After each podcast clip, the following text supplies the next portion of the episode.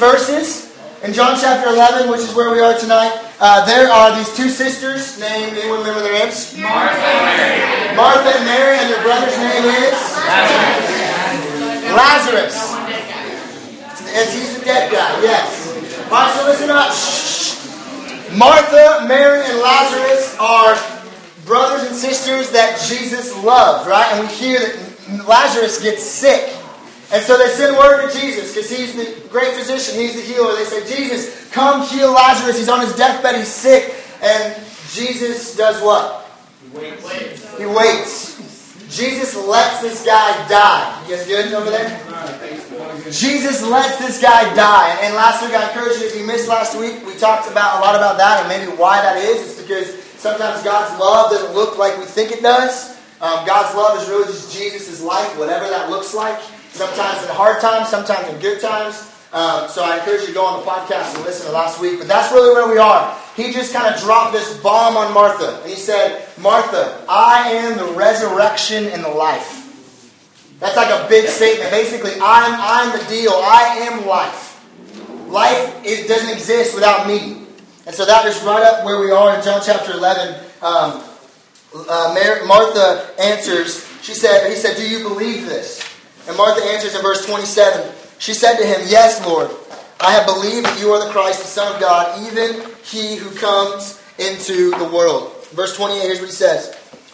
When she had said this, she went away and called Mary, her sister, saying secretly, The teacher is here and is calling for you. And when she heard it, she got up quickly and was coming to him.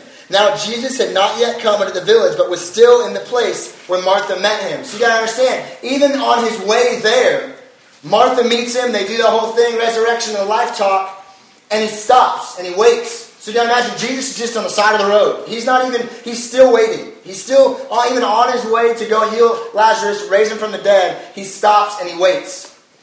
And Martha and Mary are now running to him. In verse 31, then the Jews who were with her in the house and consoling her, when they saw that Mary got up quickly and went out, they followed her, supposing that she was going to the tomb to weep there. So you got to imagine there's this whole group of people that's like following Martha Mary. Now there's a crowd forming. This is a big, kind of becoming a spectacle. Verse 32 Therefore, when Mary came where Jesus was, she saw him and fell at his feet, saying to him, Lord, if you would have been here, my brother would not have died. When Jesus therefore saw her weeping, the Jews who came with her also weeping, he was deeply moved in spirit and was troubled. That's a big deal. We're going to talk about that in a minute. And, and said, Where have you laid him? They said to him, Lord, come and see. Jesus wept. So the Jews were saying, See how he loved him. But for some of them said, Could not this man who opened the eyes of the blind have kept this man also from dying? Again, there's all these doubters. These people are saying, I don't get it. This is Jesus, the guy who gives sight to the blind, who's doing all these crazy things. This guy he supposedly loved, couldn't he have just healed him? And Jesus is hearing all this and knowing all this, and he's about to do something crazy. So when Jesus, again, deeply moved within, came to the tomb, now it was a cave, and a stone was lying against it. Jesus said, Remove the stone.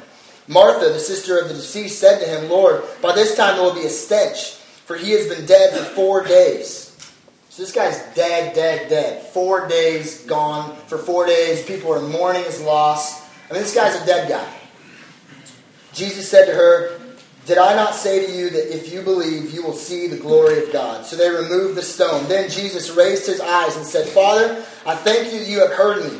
I, knew that, I know that you always hear me, but because of the people standing around, I said it so that they may believe that you sent me. So it's almost like there's a reason for the whole crowd seeing this. So they would see God do something big. Verse 43 When he said this, these things, he cried out with a loud voice, Lazarus, come forth. The man who had died came forth, bound hand and foot with wrappings, and his face was wrapped around him with a cloth.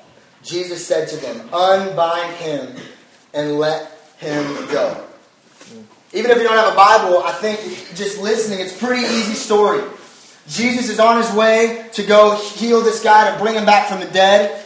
And there's all this mourning happening. These people are crying out. This, I mean, just imagine. I don't know. I know some of you don't like your brother and sister like right now, but just imagine they like pass away, and you're for four days dealing with that. Four days you're dealing with your brother or sister dying, and then you go to this guy named Jesus who's doing all these crazy works, and you say, just, just do something, God. Just do something.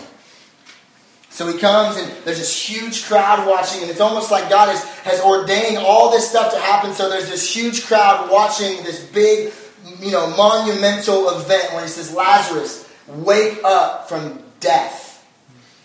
And so tonight's pretty simple, as you guys have in your notes there. Um, I want to look at three story, uh, three life lessons from the story of the dead guy.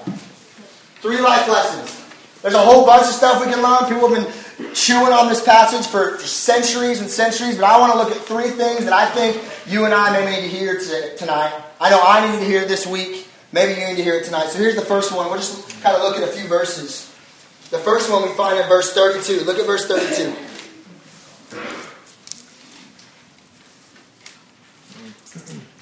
Therefore, when Mary came where Jesus was, remember, Martha's already given Jesus the guilt trip. If you'd just been here, God, he wouldn't have died. Verse 32 Therefore, when Mary, her other sister, came there, Jesus, to where Jesus was, saw him, fell at his feet, saying to him, Lord, if you would have been here, my brother would not have died. Have you guys ever seen somebody like, I mean, like shaking, crying, like freaking out? I mean, like uncontrollably crying. You got to picture this. Like, I'm a, I'm a visual guy. You got to picture Jesus is walking on the road, and this lady comes running after him, sobbing, bawling her head off, falls at his feet. I'm just imagining, just like collapses, and is just crying her eyes out. Justin, you guys good over there? You guys good? All right, cool. Crying her eyes out. Saying, God, if you just would have been here, this wouldn't have happened. So here's the first life lesson I think we can learn. And I think, I know for me, it's a big deal. Sometimes God doesn't give us what we want because He has something better. Sometimes God doesn't give us what we want. I don't know if you've ever been there. I've been there. I'm going to tell you a story here in a minute of kind of a lighthearted one.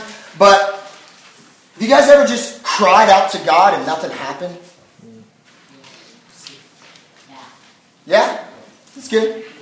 That happens to everybody. That's not everybody. If you cry, if you are a Christian long enough and you start praying to God long enough and you start throwing all of your stuff on God like the Bible tells us to, there's going to be a time when nothing happens and you're like, dude, what is the deal?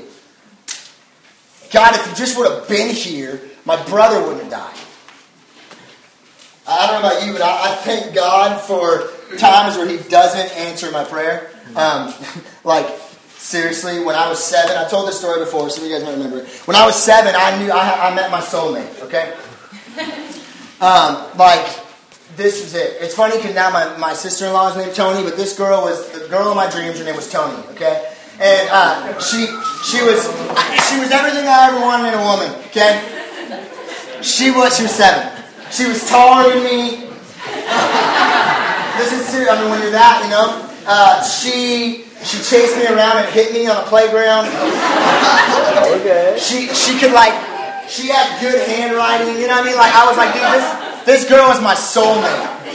And so what I did, what any seven-year-old does who wants to, you know, propose his love to a girl, is I wrote her a letter and I gave her five bucks.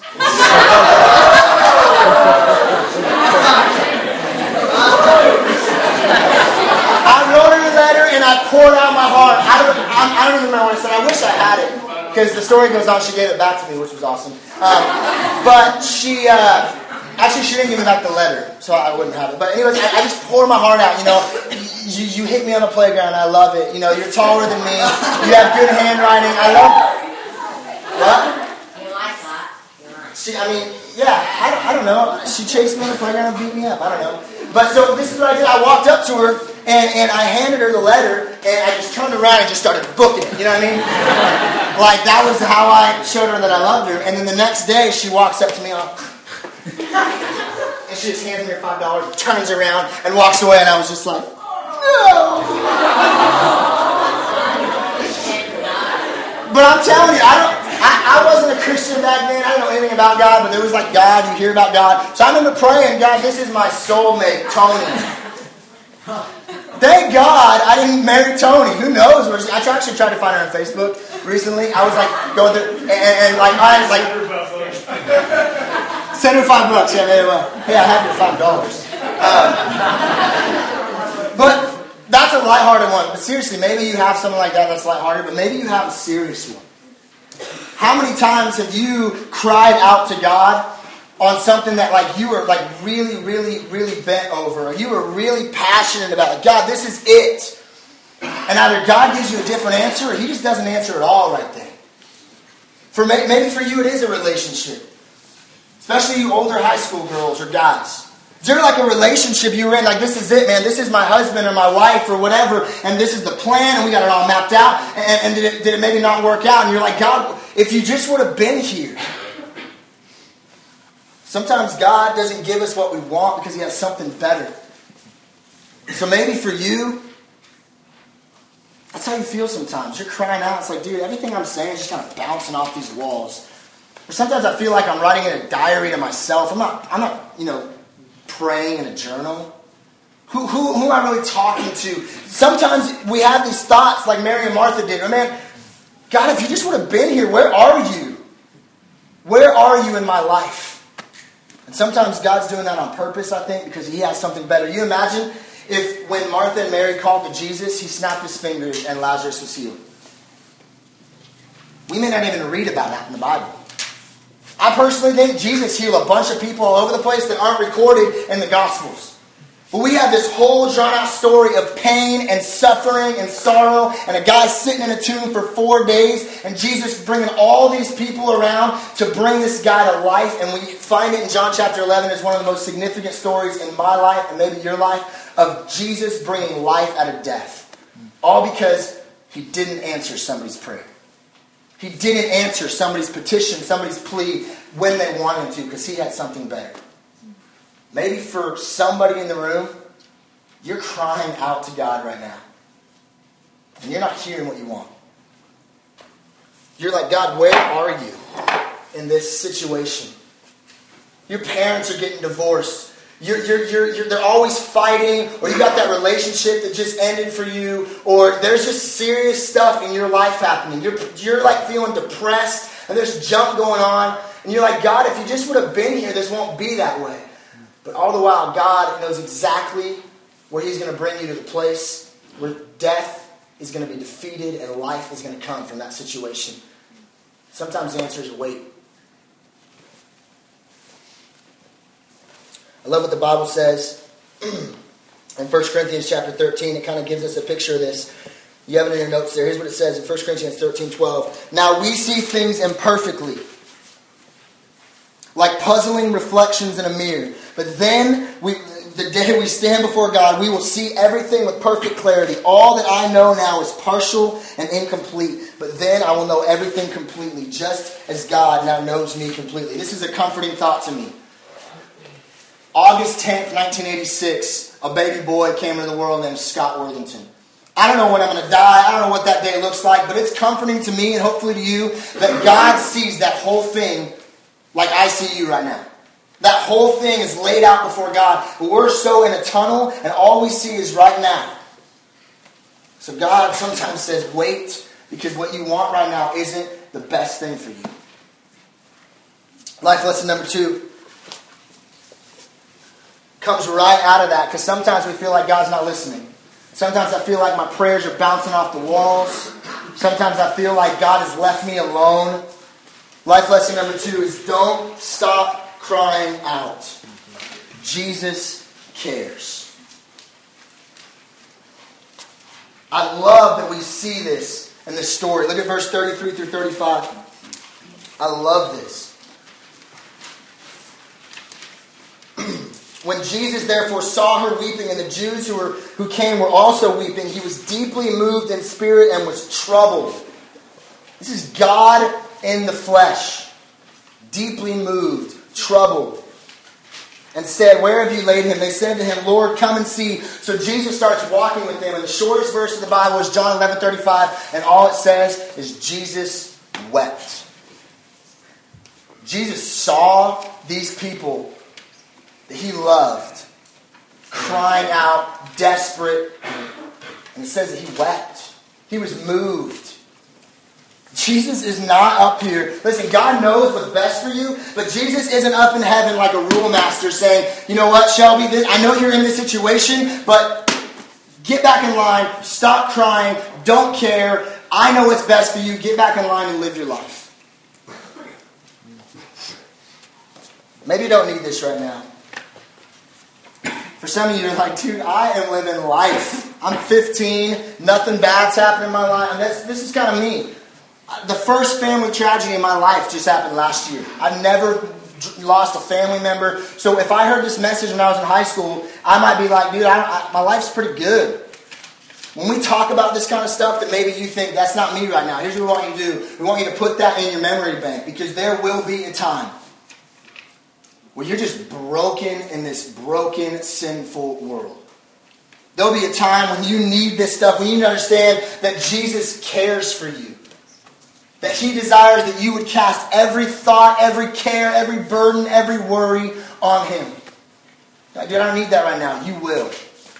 I promise you, you will. There's going to be a time where you have no one else to turn to but God. We're going to sing a song. I'm, I'm, a big music guy. I love music. And um, one of the songs we sing here at Refuge that I love is a perfect picture of this. You guys know it. It's called How He Loves. And it's this like really artsy way of saying God cares for you. It says this, it says that I am this little tree flapping in the wind of the hurricane that is God. What does that mean? That God is all up in my life, that no matter what's going on, good, bad, ugly, I'm this little tree just taken over by the grace of God. That if, that if grace is an ocean, I'm in the middle of the Pacific with no life preserver, drowning in the grace of God.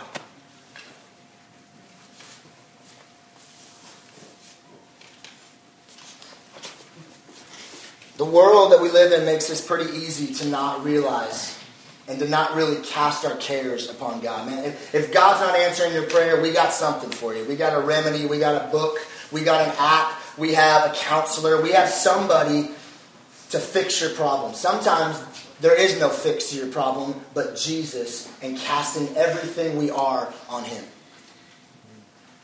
Man, I hope you guys like put that somewhere.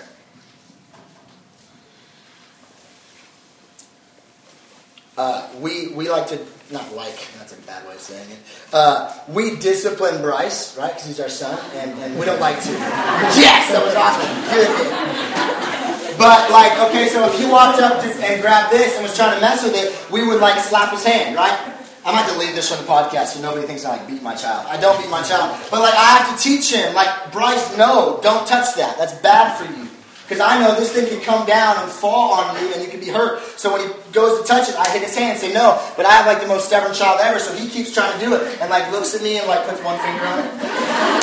It's like you can say, well, sometimes, and not because I'm angry, but just because it's over and over again, sometimes I'll get like a good one and I'll be like, ooh, that was a good one. Like, I, I heard that one.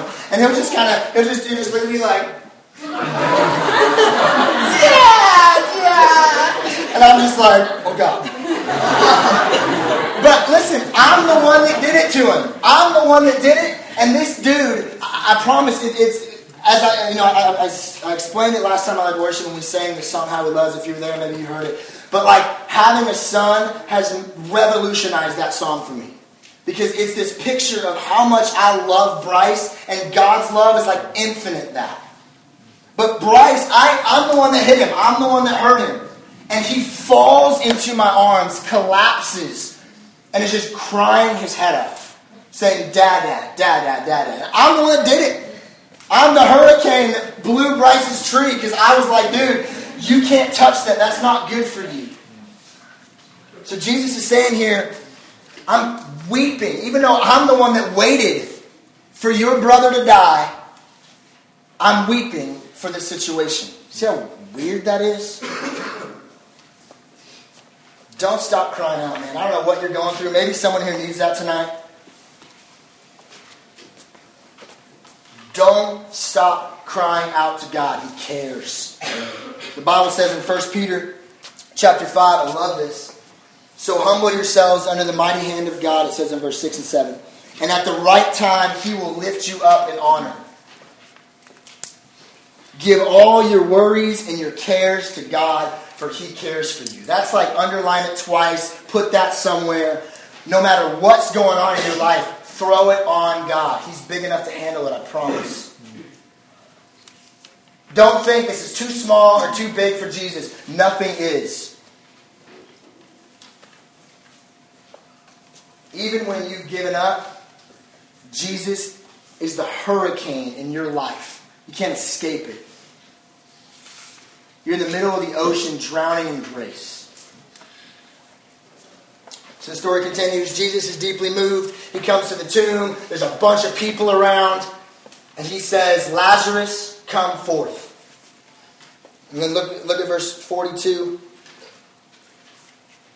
I always lose my spot. Look at verse 42 and 44. One more life lesson and we'll be done.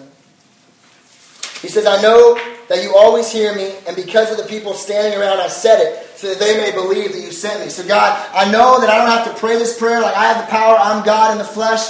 But, Father, I pray that you would heal this person, bring this guy to life. I want, I want everyone around to hear that because there's this huge crowd. I want them to see this big God spectacle. Verse 43 When he had said these things, he cried out with a loud voice, Lazarus, come forth. The man who had died came forth, bound hand and foot with wrappings, and his face was wrapped around with a cloth. Jesus said to them, Unbind him and let him go.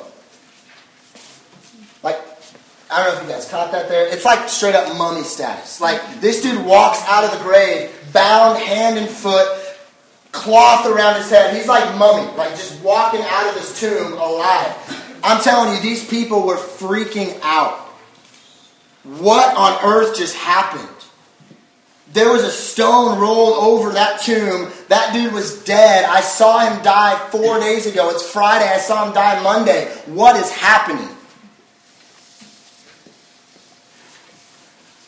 Jesus says, unbind him and let him go. Here's life lesson number three.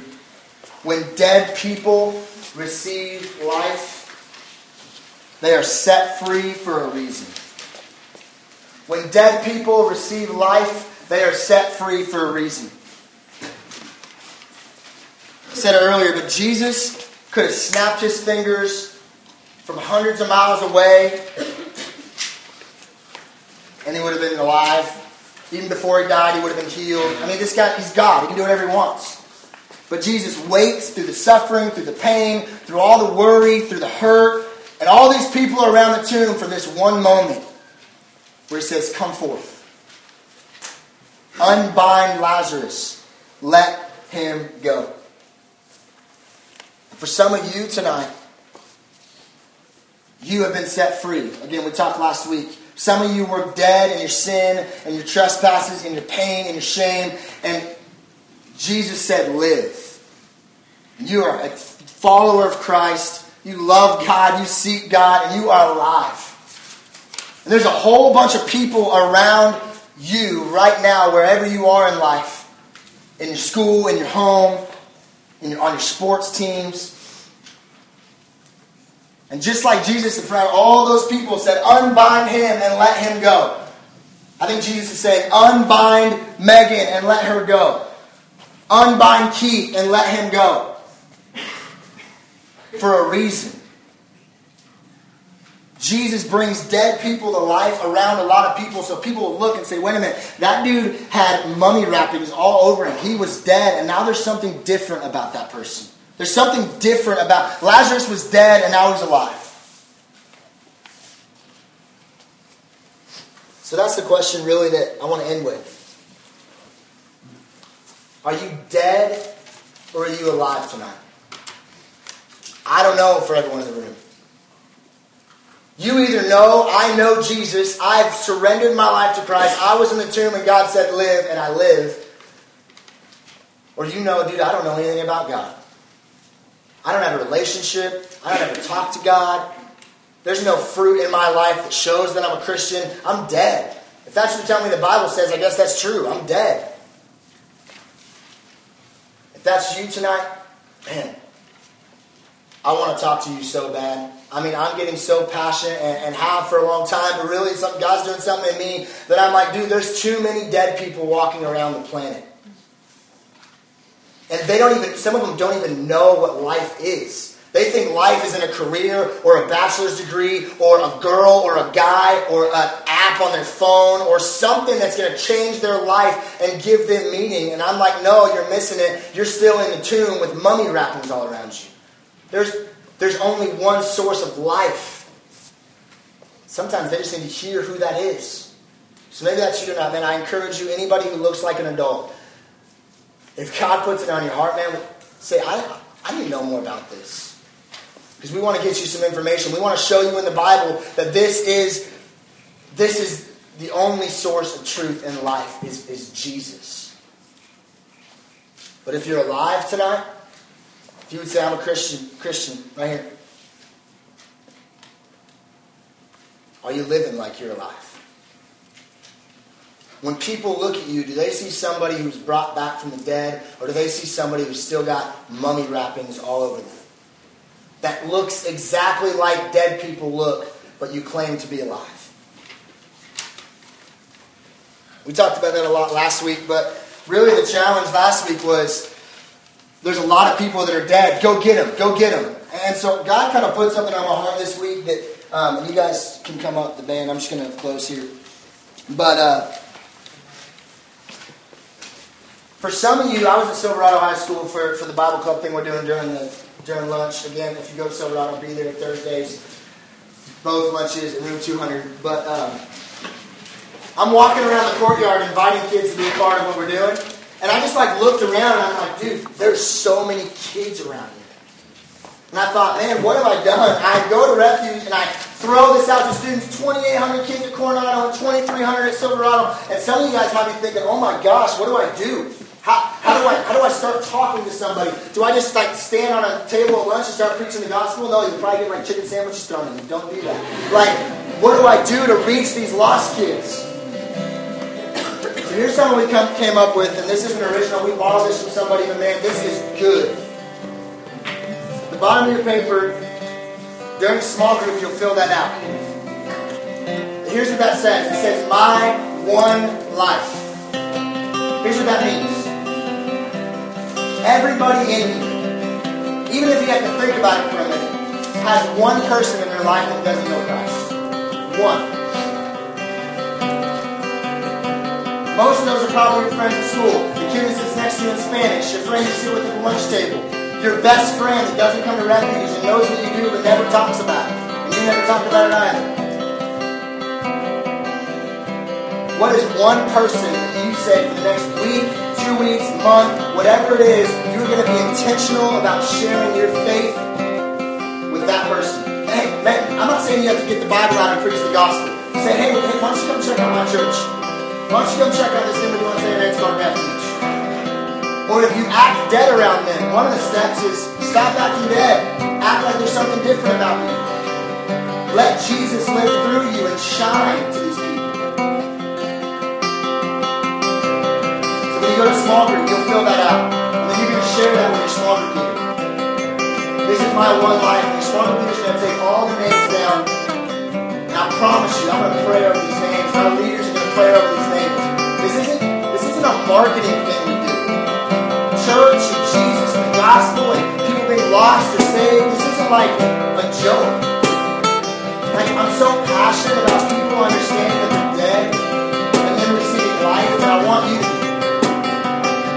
so there's one person